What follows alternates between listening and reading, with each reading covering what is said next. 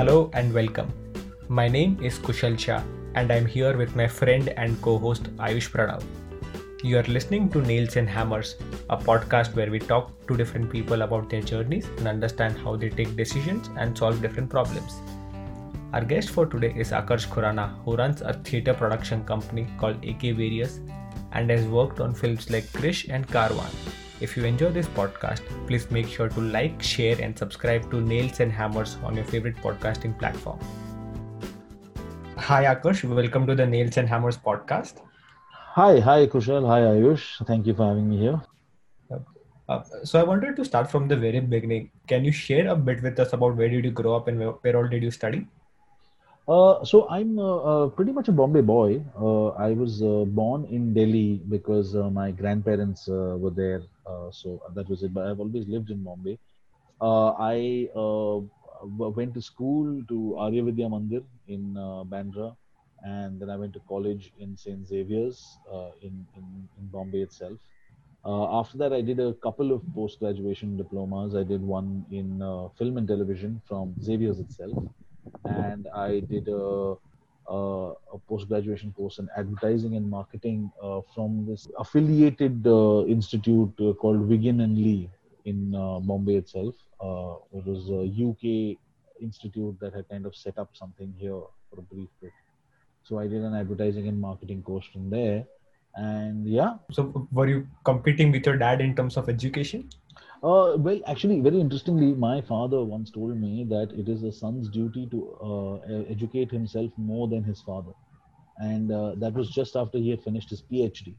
So I told him that that's not going to happen. So I'm not, uh, you know, I'm not going to uh, be able to manage that. But uh, he was always a, he was always very clear that even if you wanted to kind of, you know, get into some sort of a creative field, and if you want to eventually get into, you know, films and theater and all of that, it is absolutely mandatory to you know be a postgraduate first. Uh, so that was a minimum requirement, uh, you know, as a as a fallback. If uh, everything else fails, at least you've done that much. Uh, right. So uh, he's he's very uh, he's very into education, and you know he also eventually did his PhD. He also teaches now, so he's he's quite an academic in that sense. Yeah. And so, how was the Khurana household like growing up? Your dad's an actor. Your dad's uh, I mean, has so many degrees. So how was it like growing yeah. up? Uh, so the thing is, dad has always been, uh, you know, quite a multitasker. Uh, so the thing is, of course, while he was acting, he was also always doing other stuff. So it never felt like, you know, uh, like I was the son of an actor. Uh, you know, right. it, it right. just felt like I was the son of a very busy and very intelligent man. and my mother also was a teacher and was teaching for many years, for 30, 35 years. So uh, it was it was great uh, uh, because you know they were both very driven and they were both still managed you know managing to kind of make time for me and eventually my younger brother. He's eight years younger than I am. Uh, after he was born and then I kind of went into college eventually. Uh, I think what happened is that the equation with my father became far more friendly and one-on-one it, uh, right. kind of uh, it, it, graduated into a very like relationship between peers. My mother always was, of course, very approachable, and uh, uh you know, and I think it was great to have really uh, woke parents. That's great. That's great. But I mean, did it add an impact in per se? I mean, your dad was into theaters, screenwriting, and and movies was a regular part of your discussion tables over dinner or something? Uh, not not when I was in school. Definitely. I mean, that was uh, something that was not. Uh, you know, work never came home in those days. Once I became involved in theatre and all myself, of course, uh, then there was a lot of you know conversations about that because I mean I was involved in my own pursuits. Uh, right. In fact, I do remember that as a school kid, uh, when I used to ever kind of drop up at like you know drop in at one of my father's shoots, uh, I used to find them frightfully boring uh, I would be like, you know, they take like an hour to do like, you know, two lines. And I would be like, what is this? Why are people wasting so much time here? You know, so right. I, I remember being very disillusioned with film shoots. And even today, I mean, honestly, like, I think that if it's not your film shoot, uh, uh, I don't know why anyone would visit. Like, you know, like people, you know, people show up at film shoots and I'm like, this is perhaps from the outside the most boring thing in the world uh, and and from inside of course it's the most uh-huh. busy thing in the world because there's so much Absolutely. to kind of take care of but you know when you're from the outside it's such a slow process like for someone who's you know like a uh, like a layman uh, right. so yeah, there was no uh, there was no uh, uh, that kind of imposition or too much. I think what happened is that there was an awareness of the environment, uh, Right. which was a good thing. Like I grew up around theaters, and uh, I was not uh, inhibited on a film set because uh, they they they were part of my growing up years. So I think that was great. Uh, that there was an awareness of the environment, uh, and therefore perhaps made me a little bit more comfortable. And I think when uh, uh, I was older and I had started like you know getting dabbling in theater myself. Of course, there were conversations about theater. Dad was writing a lot of films at that time, and he would kind of you know use me as kind of like a sounding board, where he would kind of discuss a few ideas. And I think that's where the interest in writing came from actually in the early days because you know I was I was seeing how uh, scripts were taking shape. Uh, Right. So I think that that was a so yeah. It kind of I guess it all kind of you know uh, subliminally kind of gets into your system. Uh, Right. But uh, having said that, when I got out of my post graduation, I actually joined a corporate job. So I was I was in a corporate Yeah. job for three years. So uh, and then kind of found my way to like a creative space. Uh, so yeah. So, what made you leave your job and start your theater company? Uh, so it kind of happened simultaneously. I started my theater company back in 2000. I mean, we complete 20 years this year. Uh, so I, I started my uh, theater company uh, just as I was out of college, I think. Yeah. Uh, I, had, I, was, I graduated in 2000 uh, and I started my theater company in December that year. And uh, uh, so that was always going on. But after my post graduation, I uh, I got into a corporate job. I mean, it was a, it was a, it, I was a, I was a marketing manager in a movie company. Uh, so the thing is, I, I kind of it was still connected to movies that I loved, uh, you know, a field that I loved, and uh, my motivation to actually get into that company was that I got free posters and preview screenings. So it was kind of my decision was motivated by passion, but I think once you kind of become like uh, you know a part of the corporate machinery, uh, I think there was like a wake up call. I think maybe two years into uh, my job where I kind of realized that the that you know the movies that I came in loving had kind of almost become commodities because I was on a phone talking about ye beta tape yahan pahunchana hai. And like you know okay, why is that delivery late? And suddenly you're like okay it's taken out the whole romance. I mean the entire romance has gone away. Like suddenly it's not about your passion and it's just another job and it was a very ideological standpoint and uh, uh, uh, when I went and told my boss I mean she was very impressed that I could make an ideological standpoint like that, but she also offered me more money. And, uh, uh, you know, and I was like, no, I don't want that. I want to leave for other reasons. And then I got offered even more money. And I'm thinking, man, they had this money and they weren't paying Yeah. it to me. But now it had become an ethical standpoint, right? Because Right, right. now if I take it, I'll lose respect. So, uh, so yeah, but so therefore, uh, and and I was doing well. I was I was marketing manager of the Maharashtra and Gujarat region, and uh, uh, I was I was uh, uh, I was doing pretty well. So, uh, but the thing is, and I was actually doing theater by the side. My company was running, so I would be in, I would, I would be in office from say nine to six, and then I would go to rehearsal, and I would be rehearsing till one in the morning, and then I would kind of you know go back, sleep for a bit, and then go back to work. So I think that rehearsal process that was happening was always keeping me uh, creatively satisfied and keeping me going on with the job as well. But then at one point in time, I kind of realized that you know this is maybe not what I want to do, and this is not where I see myself, uh, you know, growing any further. Uh, so, I mean, having a, a production company is a different ball game altogether. So, Right. how did you crack the industry? And then, did you have to do other things than just creating content? See, I have a production company only in the theater department. I don't. Yeah. Uh, I don't have like a, a, a film production company. That's a completely different thing, right? So, theater production company in that sense is a much smaller scale kind of organization. Uh, uh, of course, when you are starting off, when you are 20 years old, uh, it does feel like you know a huge undertaking.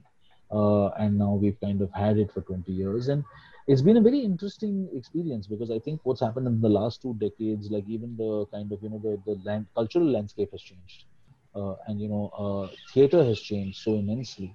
Uh, you know, theater used to be such an elite and intellectual kind of thing, and now it's kind of opened up and like it's become much bigger, and you have larger productions and people investing money in the theater, and we've seen it through this entire phase. When we started for this first seven years, we were just losing money. I was basically uh, I was basically earning money writing films, and I was spending all that money in my theater.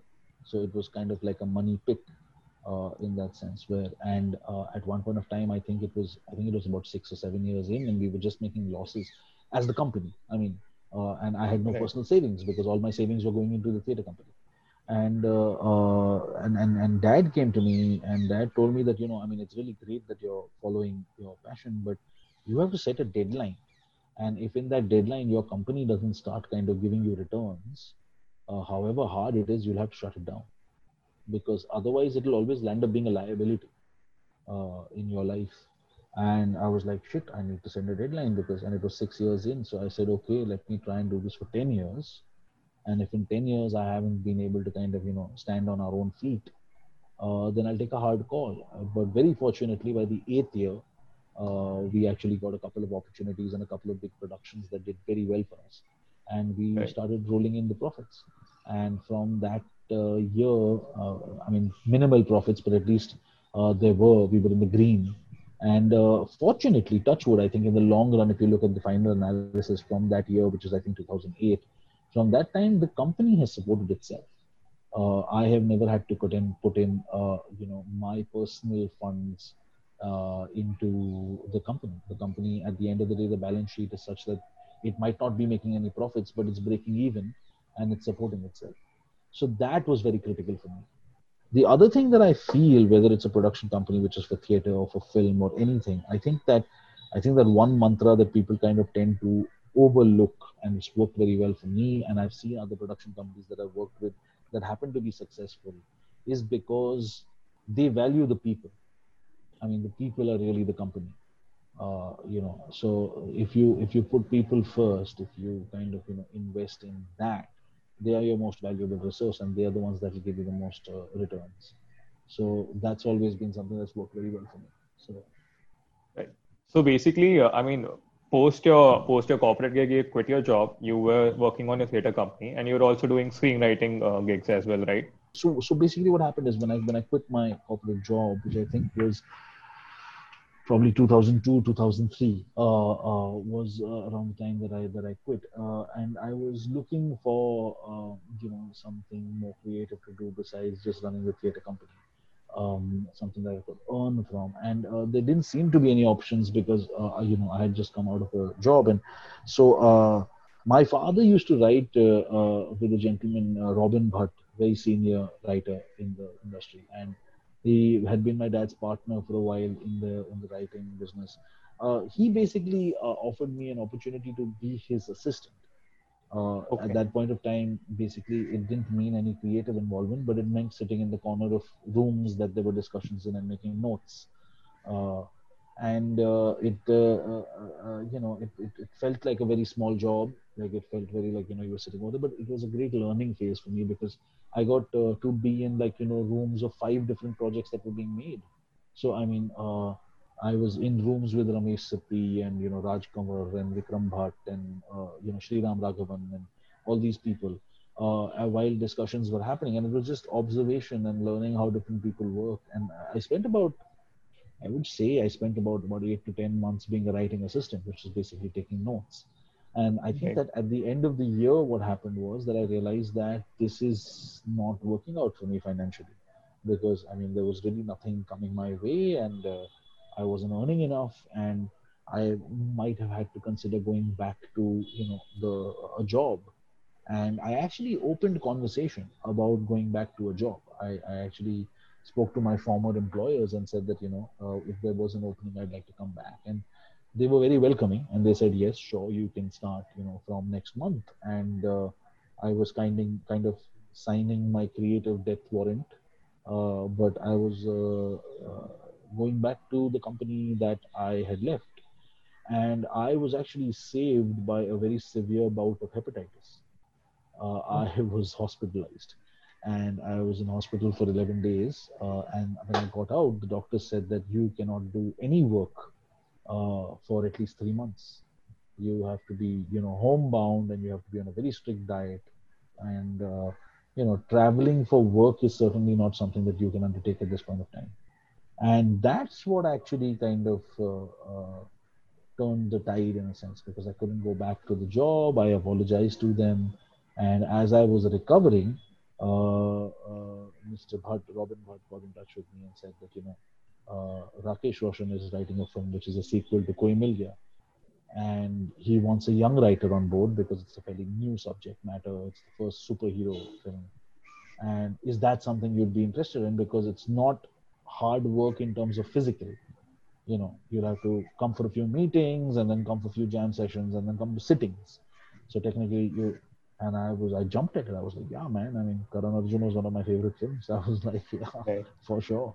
And uh, that's how that journey began. So in 2003, I got on board the writing team of Krish, and that was my first uh, official writing gig. I had done a little bit of writing in my uh, uh, ill time with my dad as well for a film that did eventually release called Sarhad Par uh, with Sanjay Dutt in it. Uh, but Krish was the big, like, full involvement kind of first project uh, that I that I got, and uh, I was in- involved in the writing process for a year. And the moment it got written, Mr. Roshan actually asked me if I would assist, and uh, I then became assistant director on the film. So what happened is that Krish basically was my film school because I was there from the first word on the page till the final print delivery. So I saw every single process. It took three years of my life, but it was it, it was it was honestly film school. So Right. And then Krish was one of the first VFX films in the industry. yes. So, so how was it like to work as a VFX uh, director? Uh, so I mean, uh, the thing is, I that I, I was never a VFX director, but uh, what happened is that uh, I, I started off as a as a fairly junior assistant uh, because it was my first time on a film set. Uh, but I had also written the script, so I kind of had the advantage of being something like a script supervisor. Uh, so I was i- interacting with the actors, and, and then what happened is I kind of started like, you know, taking on more and more responsibilities. So I was kind of moving up a little bit, and Mhm, uh, as the film was nearing completion, uh, one of the chief ads who was actually uh, whose forte her forte was VFX, she actually got her own film to direct. Uh, and and Mr. Roshan said that she should not let go of that opportunity. She should go and do that. So I kind of got bumped up quite by accident uh, uh, because uh, I was I was young and at that time perhaps a little with it. Uh, so I kind of got shipped off to Chennai, which is where our VFX was happening, and I lived in Chennai for four months, uh, uh, supervising all the VFX. We had, of course, international VFX supervisors uh, who would come from time to time from the US, but I was there on the ground, basically overseeing all the VFX shots that were there in the film, and they were hell of a lot. Uh, Right, so it was it was great. It was great. It was very eye opening uh, Yeah. at that point of time.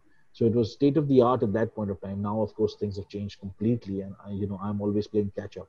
Yeah, I mean, as far as I can remember, that was, uh, I mean, an introduction uh, for the whole Bollywood industry to the whole VFX game, right? Absolutely, absolutely. And uh, uh, I mean, And this you know the weird thing is that we had the capability. We always had the capability because you know the studio I was in was also doing outsourced work for stuff like Chronicles of Narnia. oh wow, Yeah, the same people that were working on Krish were actually like working on battle sequences of Chronicles of Narnia, which had been outsourced to them. oh so wow. it's not like we didn't have the know-how and also Uh-huh. i mean like a lot of uh, a lot of south indian films had actually been doing a lot of vfx from earlier uh, you know uh, Right. and and and and they were very evolved by then. It wasn't just the you know these days we talk about a lot of vfx which is basically almost invisible to the eye. And you know like there's so much vfx in films that look like regular dramas but you know there's so much that's being created. That kind of stuff was happening like back in 2005 in, Oh, in Chennai when I was sitting over there. I mean, I remember uh, there was a Kamal Haasan film that they were working on at that point of time, and they were actually creating uh, locations of New York on their computers, and it was being done like you know. Uh, like like it is done so casually right now it was being done over there so it was it was really eye opening for me it was like wow i mean like the world has like you know really moved on and i was so Right. glad that i got got to be part of a film that was kind of breaking new ground. So yeah, But was there like an added pressure uh, because it was something that was done in India for the first time? not on me. Yeah. Uh, I mean, I'm sure there was a lot of pressure on Mr. Roshan, uh, uh, but uh, not on me. I mean, for me, I was like a, I was a kid in a candy store, so uh, uh, it was it was fantastic for me. But I'm sure there was a lot of pressure on him, and um, I'm really glad that it paid off the way that it did. So yeah. So there's actually a, a Kamal Haasan and New York story where Kamal Haasan was like going around the Brooklyn Bridge and then NYPD arrested the entourage because they're like you know, taking multiple rounds of the Brooklyn Bridge and shooting oh, really? it. I didn't know that. Okay. Yeah. Uh, Uh, yeah. So I want to like talk about your writing a bit. So, Yes. so what's your writing process like? Uh, do you lock yourself in a room uh, to write, and how do you come up with like fictional ideas? Uh, see, I no, I'm not somebody who locks uh, himself in a room and works like that. The thing is, uh, I think one uh, uh, one thing that I've definitely inherited from my father is, you know, this uh, uh, multitasking situation, uh, which uh, uh, is almost a disease. But uh, the thing is that uh, I I've constantly got multiple things going on uh, you know, and it's it's for various reasons. I mean, I've always run a theater company. Uh, there's always like you know uh, other stuff that I'm involved in in terms of like while I might be prepping for something, I'm writing something else, or I'm pitching something else, or I also run a writer's room, so we are constantly kind of working on new subjects to pitch. Uh, so there's my, my hands are generally quite full. So I don't. Uh, I've never had the luxury of being somebody, a writer who can kind of lock himself into a room and, uh, you know. And the thing is, actually, I'm one of those whose only motivation and inspiration is a deadline. Uh, that uh, when it's near, then I'm working really hard and really fast. But otherwise, I'm a big procrastinator in terms of you know uh, the actual writing of it. But what I do land up doing is. Um, uh, I actually spend a lot of time writing my first draft. So I am not one of the writers who kind of, you know, uh, enjoys doing multiple drafts. So for me, it is very critical that my first draft is competent. So actually, like the thing is, there's a lot of uh, uh, background kind of thinking and planning and note making that is happening before I write the very first word on on the page uh, because you know I like that my first very first draft is something that I am a happy with, and of course while there will be tweaking, it's something that is uh, you know presentable. And how, how do ideas for fiction come? I don't know if there's really an answer for that. You know, uh, I don't I don't know if there's something that can be answered when say so for me personally i look upon uh, in in my writing career i look upon uh, as a turning point in my writing career i look upon this series called tripling uh, which I, I wrote for tvf and Right. uh, that uh, was something that sumit vyas who also acted in it he uh, he brought to me he, he asked me to come on board and co-write it with him um, that was uh, uh, besides the fact that we knew that it was going to be siblings going on a road trip right, uh, Right. Uh, we really didn't know anything else so uh, Right. that was that was actually creating from the ground up uh, and and uh, the great thing was that because uh, you know tvf was uh, a, a- digital platform. Uh, you know the uh, there was so much freedom to kind of write exactly what we wanted. You know Right, it was it right. was there was there was no fear in us attempting to you know use our own voice. And uh, for me uh, that way i think that tripling was a liberating experience because i mean i could take a lot more credit even for you know every idea that was in it rather than you know just uh, come making someone else's vision come to life uh, Right. so uh, so that so although i mean uh, having said that a lot of what is in tripling is actually from life so Right. uh, i think that uh, a lot of your ideas actually come from what uh, you have experienced uh, a lot of your characters come from what you have experienced and i think that you know when you're consuming content as much as you are and there's so much consumption happening uh, you know your uh, your likes and dislikes and your uh, you know things that you connect with are all kind of you know at a very uh, uh, unseen level forming. And that's the that's the place where your influences are kind of formed and you don't even know it you know at that point of time. You don't even know that this is these experiences are shaping you. Uh, uh, and i think that that's where this your creative universe starts building. You know somewhere the story somewhere a story that resonates with you the most will kind of you know spark off another thought of something which is in a similar realm uh, you know and then you kind of start coming out with permutations and combinations of a seed thought. Uh, and uh, yeah so I, I don't think there's a i don't think that uh, there is uh, any kind of formula. I think ideas come from ideas. So yeah. Do you have to motivate yourself intrinsically if, if the project is not creatively challenging? Uh, i think fortunately i've never been part of a project project that's not creatively challenging. Uh, you know I don't think that uh, uh, there's always something uh, to kind of attain, you know, and like even if you look at a, a, project that say since we are talking about Humshakals for example, writing comedy is very difficult.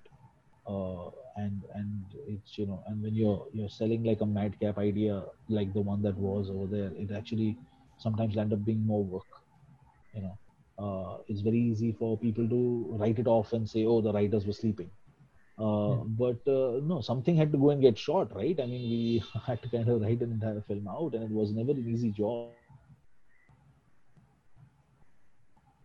And it's always it's always challenging. See, writing is not an easy job.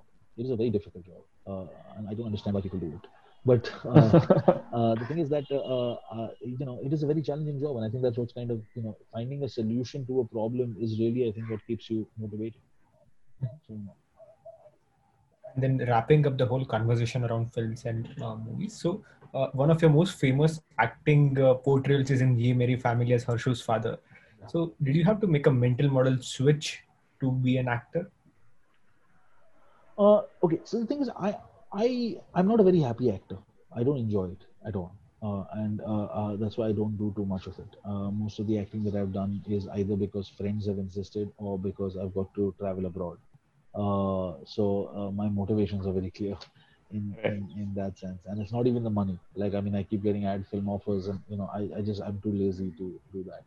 Sameer Saxena, who directed uh, Yeh Meri Family, is a very good friend. He also produced Tripling and both seasons of Tripling, and then even I landed up casting him in my film Karwa uh, to you know take revenge.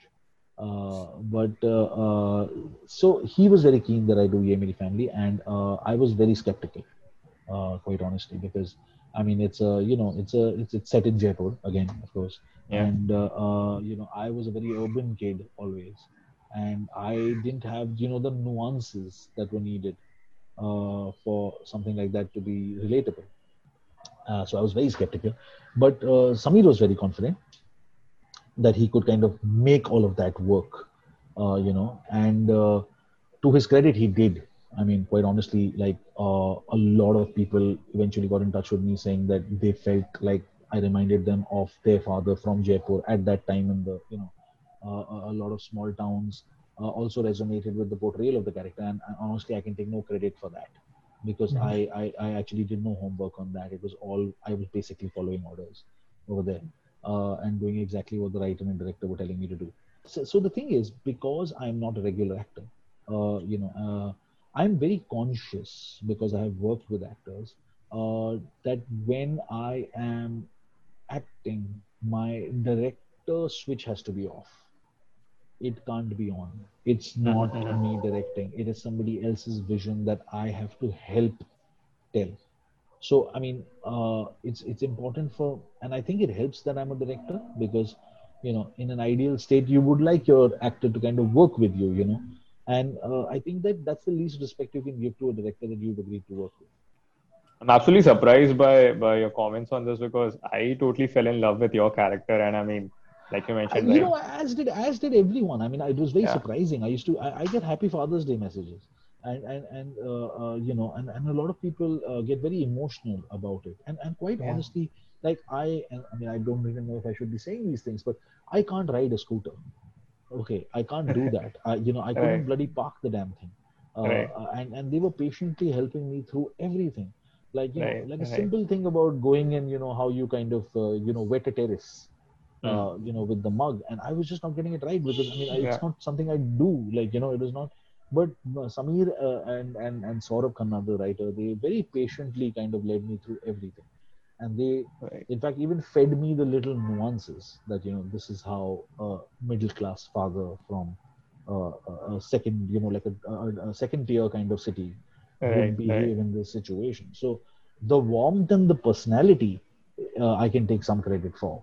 Uh, in Right. terms of you know, but but everything else that was being done, whether it's uh, parking a scooter or tying a mattress, uh, were all things that uh, you know I was perhaps not well versed with, and I was following orders. So, yeah. So it was great that uh, the director's vision, uh, you know, resonated with people in such a such a way, and it's a lovely show. It's a lovely show, yeah, I without a doubt. it's, it's quite a special show. So yeah.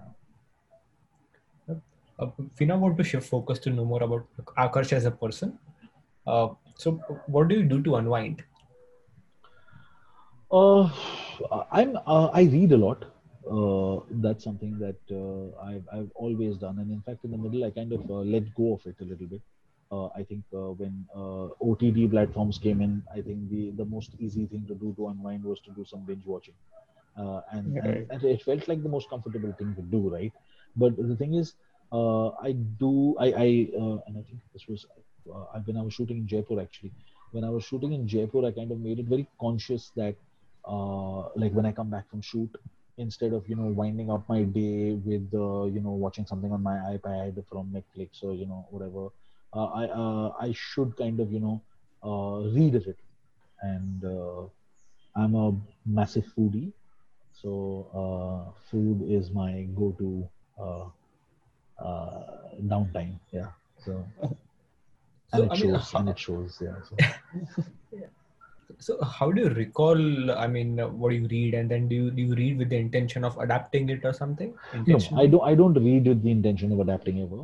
Uh, you know, very surprisingly, and and this is something uh, that I have noticed about myself. I never watch a movie like a technician. Uh, you know, the thing is, I have so many friends in the industry, and you know, who will watch a movie with such a um, such a critical eye, you know, Right. or, or a director's eye. You know, uh, I feel like you can't enjoy a film like that. Uh, I feel like the first viewing of a film should always be just a viewing as an audience. Uh, then, if I like it enough or I hate it enough and I want to watch it again and I want to tear it apart, uh, Uh-huh. you know, and, and do that, then that's a different ball game altogether.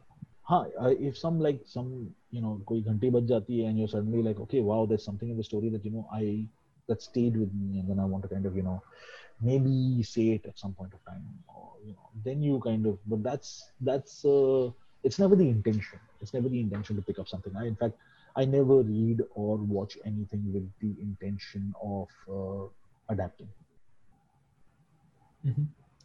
Uh, I mean, what happens when I mean there's something where you put a lot of effort into, but it does not turn out the way you intend to. I mean, it failed completely. Um, I mean, that's life, right? Uh, uh, it's uh, there's always going to be um, something that could have been done differently, and uh, uh, it really depends on you know, like the thing is, I, what I feel is that, um, and this is something that perhaps uh, took a little time for me to understand. I do think that to survive in any kind of industry that rides on uh, viewership or rides on any kind of you know audiences. Uh, that kind of industry is always going to be open to lots of feedback and criticism right? It's always going to be open to more opinions than you know if you were a doctor and were doing a surgery. I mean very few people except the people that you you know operated on will have an opinion about uh, you know how it went. But when you're creating something that is for public consumption it's it's it's very open to uh, uh, judgment and analysis. And uh, uh, i think that uh, and by yourself as well uh, because you know you're reviewing your work again and again. I think that what's very important to survive in an industry of that nature is a certain amount of detachment uh, the thing is that uh, otherwise it gets very difficult. Otherwise everything can get very depressing you know. I think it's very important to understand that this is a project and a lot went into it uh, but it's not the end of the world you know. At the end of the day it is it is one thing that you did and it perhaps failed but if you approach things with the right intention there will be more opportunities you know i think that uh, failure is is is a very it's a part and parcel absolutely it's it, you can never keep everyone happy uh, you can never keep yourself happy I mean, you might have the biggest blockbuster in the world, but it could have been personally something that you're not proud of. Uh, I think uh, you have to prioritize, and I think that it's very important to uh, be satisfied with what you did. And like, how do you stay at the top of your game, being a jack of all trades? Honestly, I don't know if I stay on top of my game at all. Uh, and I think that maybe that is because I am a jack of all trades, and hence, as the saying goes, I am the master of none. Uh, but uh, so I can't I can't assume that I am at top of my game. Uh, I, I I do know that there is this uh, there is this hunger to do as much as I can. There is this hunger to be as productive as I possibly can, and uh, I've got my finger in many pies at a time. Um, I, I I manage my time and my work well uh, but I can't assume that I'm on the top of my game on all of them. I try and do uh, give my best to everything because eventually it's going to kind of you know represent me. The good thing is I'm uh, I enjoy what I do. I don't do it because of some sort of ambition. I'm not a very ambitious person, uh, you know. So the thing is that I'm I'm I'm doing what I enjoy doing. The moment it starts feeling like work, uh, I'll probably stop doing it uh, the the, the uh, so as long as it's, it's something that I'm enjoying doing, uh, my drive is there, and I think that that results in competent work at the very least. So, yeah. Mm-hmm. then you work with creative people quite a lot. So, and they are the most difficult to manage. I mean, I see. So, what are some of your hacks to manage creative people? Well, I mean, see, the thing is, uh, I don't think um, you know one very important realization that happens and i think that everyone who's kind of been in that situation is that you know when you're a director for example uh, a director's job is 50% people management uh, honestly that's that's really it i mean the thing is when you're particularly when you're directing like say a film or something and you know you're basically working with so many experts right? Everyone is an expert in their own department. So in right. that sense like the technical know-how is all there. Uh, so you know what is your job? You're putting it together. You have an overall vision that these people are all kind of you know coming to contribute to. Your main job is people management. Your main job is communication. You have to make sure that your uh, what you want to achieve is being communicated to these experts. They are there because they are experts and uh, you have to kind of you know trust them and not impose upon them uh, you have to give them the freedom to try and interpret your vision and lastly, uh, what advice would you give to a 20 year old Akarsh? Oh, wow. Uh, I was 20. What was I doing when I was 20? I was just, I just out of college and I started my theater company. Uh, I'd say go with your gut because that's really something that has worked out for 40 year old Akarsh uh, to a level that 40 year old is happy with. And I think that's what's uh, that's what's important. So uh, don't be afraid to just trust your instincts is what i would say just go with your gut do what feels right lovely lovely on that note uh, let's let's move to the rapid fire question we have a bunch wow. of wow yeah. okay yeah so okay. basically i mean the first thing that comes to your mind you can just throw it away right wow. so uh, you mentioned you read a lot what's the last book uh, what are what are you currently reading i am currently reading a Japanese uh, author's book called Before the Coffee Gets Cold. Okay. Uh, okay. I've just started it. I just finished a Stephen King novel, and I've just started uh, this. Yeah. Interesting. Uh, and what what are you what are you binging on right now? What's the latest show you're watching? Uh, I have just finished uh, three series, three seasons of a show called The Leftovers. Uh, on HBO, uh, HBO uh, production, based on a novel again by Tom Perrotta. so I'm watching The Leftovers, and my brother has written the dialogues for a show called Avrodh, okay. which is about the Uri attacks. So right, right. we're watching that. This is on SonyLIV. This is on SonyLIV, yes. yes. Yeah, yeah, yeah. Perfect. Uh, if you have to choose between and pick one between uh, Yeh Meri Family or Karwaan, Wow. Uh, man, those are two totally different job roles. Uh, very difficult uh, choice, uh, but Karwaan. So. Got, got it. And your pick between writing, directing, and acting? Directing. Directing. Okay. Mm. Okay. and mainstream uh, films versus web series? Doesn't matter. Or, or, or theaters, for example. Or yeah, or Mm, theaters. doesn't matter. I think uh, uh, uh, any platform that allows you to tell your stories is great. It doesn't matter. I have no preferences. I'm happy to tell a story wherever I get a place, and I want to actually say them in all places. So I don't want to let Right, go of any. right. I'm very greedy that way. So yeah. Right. All right. One one last question. Uh, Hrithik Roshan or Irrfan Khan?